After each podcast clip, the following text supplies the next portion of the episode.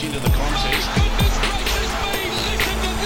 It is Friday, the 22nd of October. Welcome to Afternoon Sport. Tim Gilbert here. Shane Lee, how are you? Timmy, I'm a little bit sore today, mate. I went back to see my personal trainer yesterday, old Brad Spence, and I can hardly walk, mate. I feel like I've been shot in the ass, mate. and not and not in a good way. Oh, every every muscle in the body, eh? It's uh, no pain, eh? no gain. That's what they say. That's that's that's what they say, mate. But uh, hopefully it'll get better over the next few weeks. But uh, yeah, trying to get back in a bit of fitness and um, just trying to uh, you know equal up things leading into Christmas. Today on the show, David Warner back in form. We've got all the latest cricket plus Brisbane comedian Shad Wicker. Let's get going.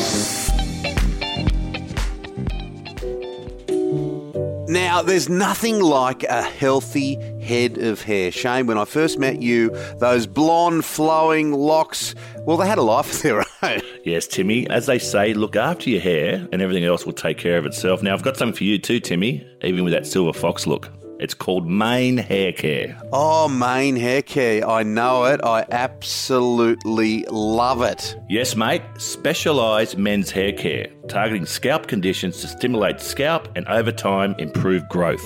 Oh, it's a fantastic product. It really is. I also note that it's all Australian, fully organic ingredients, Shane. Yep, not only will you look good, but the scent is just wonderful. Mane Hair Care. I'm going to get it on today. And that's spelled M A N E, manehaircare.com.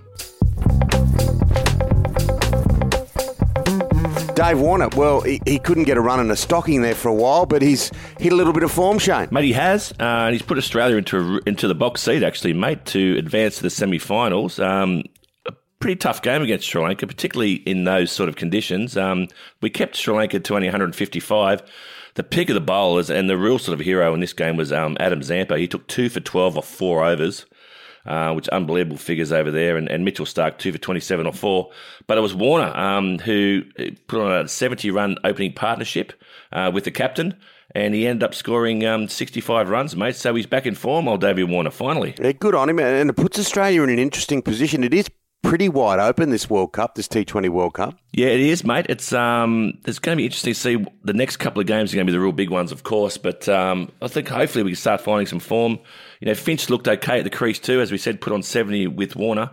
Um, but yeah, good good signs for the Aussies, and particularly I think the key is going to be like all these T20 World Cups. It's the it's the spinners that do the, the real damage, and Adam Zampa is bowling really really well. So that's good good signs for the Aussies. Well, looking ahead to the Ashes and looking at other cricket that's going on domestically here, Usman Khawaja, and he's batting beautifully. Him and Dave Warner have a, have a great history together. They go all the way back to juniors at Randwick, I think, and uh, he could be opening with him when it comes the first test at the Gabba. Mate, if you, if you said six months ago Usman Khawaja would be playing the first test, I would have said absolutely no chance. But I think he's almost a dead cert to start now, mate.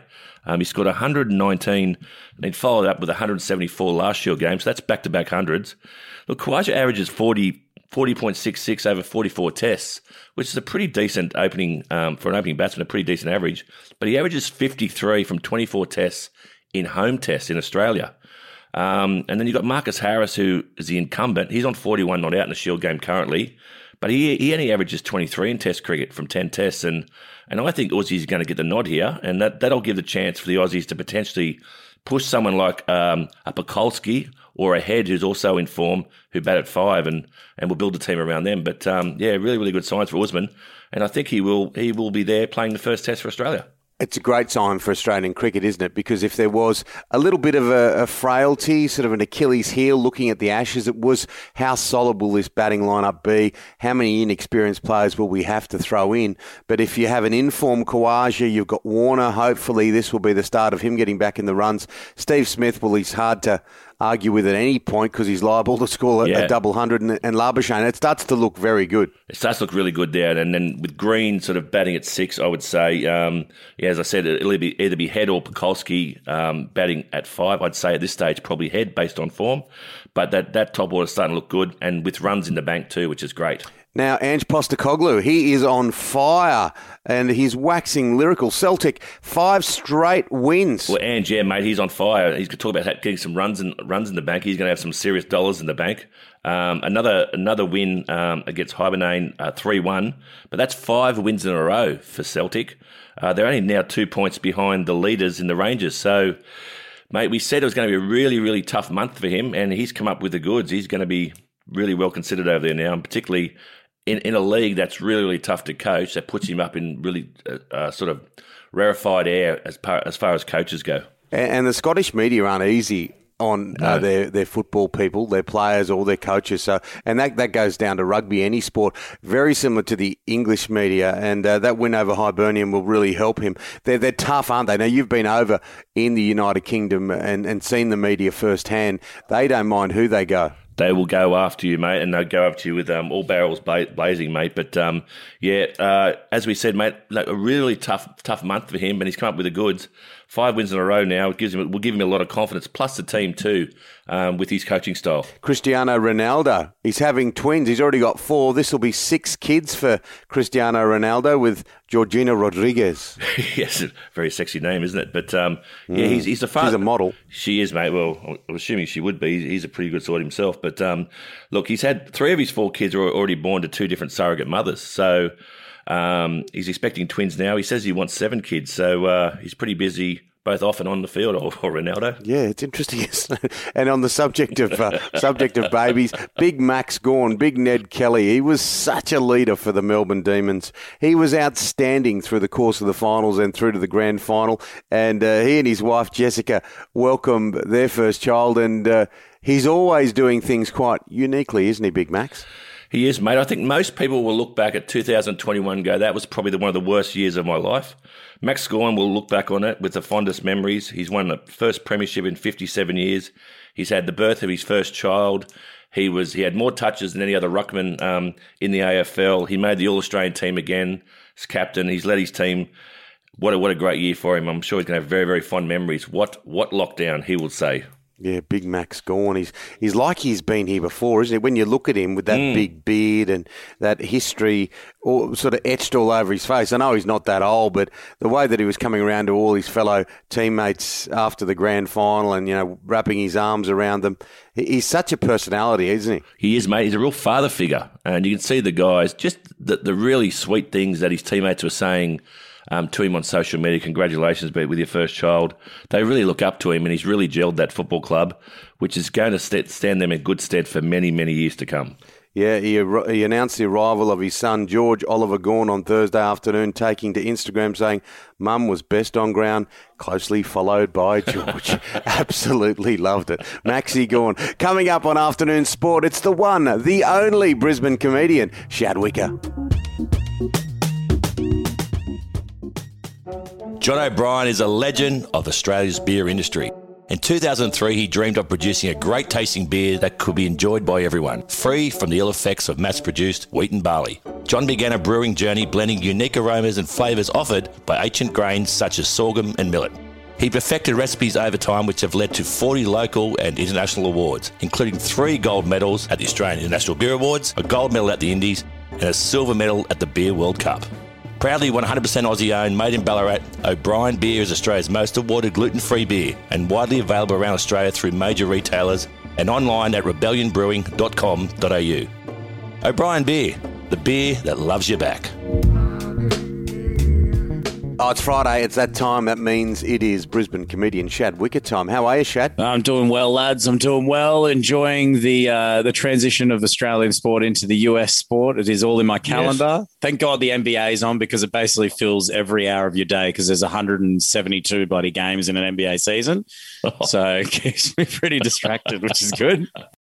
Now, listen, uh, let's go. Let's start with uh, the NRL here, mate. The North Sydney Bears. They could be coming back. What are your thoughts on that? Look, um, I feel kind of like, uh, you know, I had a long distance girlfriend, and then mm. I've now Ooh. just met a new girl, and she's rocked up to my my ex has now rocked up to my house and sprung me with the new girl because I have dedicated myself to being a Redcliffe Dolphins or just Dolphins uh, fan for 2023. But as I've said on this uh, podcast, guys, I was a Bears fan when I was a kid. So just as I've decided to move on, here she comes in, you know? We got one in each state now. yeah, yeah, you're right, actually. I should be looking at the positive, Shane. I feel like you've just uh, let us know a little bit of something about your career, mate. can you allow yourself to be polygamous when it comes to rugby league supportership? I mean, of course, um, once you bring in the Warriors, you've had almost as many clubs as Jack Nicklaus. uh, look, I mean, I'm just living, I'm living life exactly how a rugby league player lives his life. I feel, you know, bomb tish. Maybe they should call them the North Sydney Bundy Drop Bears. What do you reckon? Mate, drop bears wouldn't be a bad name. Yeah. I feel. I feel people would get around the drop bears. Remember those yeah. stories? But uh, yeah. I, I, love the idea. I'd, I'd, love the. I'd love to see the Bears logo back in the top tier competition. I like. Uh, you know, it's it's fascinating because we were sitting here only a few weeks ago laughing at the idea and saying how dumb it was that the Redcliffe Dolphins got rid of Redcliffe and didn't go with like mm. a Moreton Bay or a River City. And now every other team that's been trying to get into the NRL has gone, oh, we're going to drop our name as well. So put yeah. us anywhere we want to go. The Bears would be one of the best ones to do, though, I feel, because they do have such a strong supporter base. Yep. Um, and you'll be if it is the the western side of the country, you'll get a lot of viewers from the East Coast who are the rabid fans from yesteryear. So I don't think it's that bad of an idea. Yeah, no, I think it's a great idea. And they've got a rich history. They're, they're, the model that they're putting forward is play a few games at North Sydney Oval and get it to, you know, country areas. So I love the old Emblem Foundation, the Bear, Bruce Foy and Bill Hamilton and all those great old names. Now, what about uh, Adam Elliott? This has to be his last chance, doesn't it? Yeah, look, there's always a couple of teams that'll give people a last, like another chance, isn't there? And the Raiders, I feel like, are one, but it seems like desperation teams go for desperate players. I'm going to leave mm. it at that. Um, will he see much success? What do you guys think? Is he going? Is he an addition you want in your team? No, I don't. I don't think he's a he's a great sign, particularly at this stage of his career. Um, say that, and, and it's a tough coming under Ricky Stuart too, that's going to be even harder, I think, for him. I think if they can keep him off the P one double five, keep him off the piss, he, he could be very he could be very good. He's look, he's still he's still a talented player, but that's that's the thing. Um, he obviously has an issue with that, so hopefully he's going to Canberra, mate. There's nothing to do in Canberra but get mm. pissed and be, get beat up by a bouncer. We've seen this. Well, well, maybe maybe he'll grow a, a renewed uh, enjoyment of, of, the War Memorial or something like that. But anyway, we'll, we'll, we'll wait and see. What, what the Raiders are a basket case, though. To be honest, they won't even make the eight next year. I'm telling you. Raiders suck. Ooh, okay. They're horrible. Ricky Stuart will be in the firing line by the end of next year. All right, let's head to America. Paddy Mills, uh, uh, completely uh, on a different trajectory. He is flying. Yeah, loving loving seeing Paddy Mills crush it. I was so stoked at the um, during the Olympics when he signed with uh, my Brooklyn Nets, which is team that mm-hmm. I go for. He's just been put in the perfect position because, um, for some people may know, he was kind of convinced to go to the Nets um, partly by Kevin Durant, who's mm. arguably you know top top two best player. It's him and LeBron probably at the top of the tier in terms of in the world and versatility. Um, and he's gone into this team, and people are like, oh, he's just going to be. He's just going to be the man on the bench, right? He might be sixth man of the year contender, but then you've got the anti-vax situation with Kyrie Irving, who mm. is the point guard for the Nets, who will not play now this year unless he gets vaccinated. And in comes Paddy Mills, debut, breaks a record for most, or equals a record for most threes uh, in his career. So, yeah. you know, he's also stealing the ball like a machine. I think people are still in the NBA underestimating how good he is as a player. Yeah, I, th- I, I think he's got the ability to be more than just uh, you know, the sixth man, as you said. He's um, he's got potential with that team around him. Was saying just yesterday that he could score forty points in a game quite easily. Mate, 100%. I, I yep. think that if, as a Nets fan, um, obviously you want someone who's amazing like Kyrie Irving, who's an absolute unbelievable player. Mm. But, you know, what's, what's the number one thing is availability. Like that's a skill. And if you're not going to accept joining the team, and uh, we've got a guy that obviously gels, gets along with our star player, who is the franchise right now. Mm. Um, it's it's kind of it's almost like having a Ben Simmons situation, but you've got you've got a player who can fill that role. Um, and I think you'll see Paddy being at the Nets. It's going to be. I've, I've, I'm expecting huge things from him this year because it's already shown how good he can be with his team. Yeah, and talk about expecting huge things. Um, Josh Giddey, he's getting some big, big raps in the media, mate. Uh, his uh, they just had a great win over the Lakers. Although the Lakers are still at the moment, I think. Um, I think in the NBA are a team that everyone's uh, very wary about. They are the oldest team uh, the oldest franchise right now, the oldest team in NBA history in terms of hmm. age mm. across the board on that team, and it is showing. They are slow. Yeah. they are. They look very slow moving across the court. And now I know if I went to a live game, it would look quick as, but it dead set looks like if we got a team together, and decided to go up and have a game. Um, but they, they, had a great win over the over the well just the, uh, this past week. But outside of Giddey's performance, I think the biggest thing in that game was actually what happened with Russell Westbrook for the Lakers. Yeah, explain this to me. What's this unwritten rule? So it wasn't Westbrook that broke the unwritten rule, but he was the one that caused he got himself ejected. What happens in the NBA is um, basically you obviously you're playing right to the end. Ten seconds can mean a lot in the NBA because the ball can stop so often. Mm-hmm. Um, but uh, when there's what happened in the game was there was there was five seconds to go on the clock.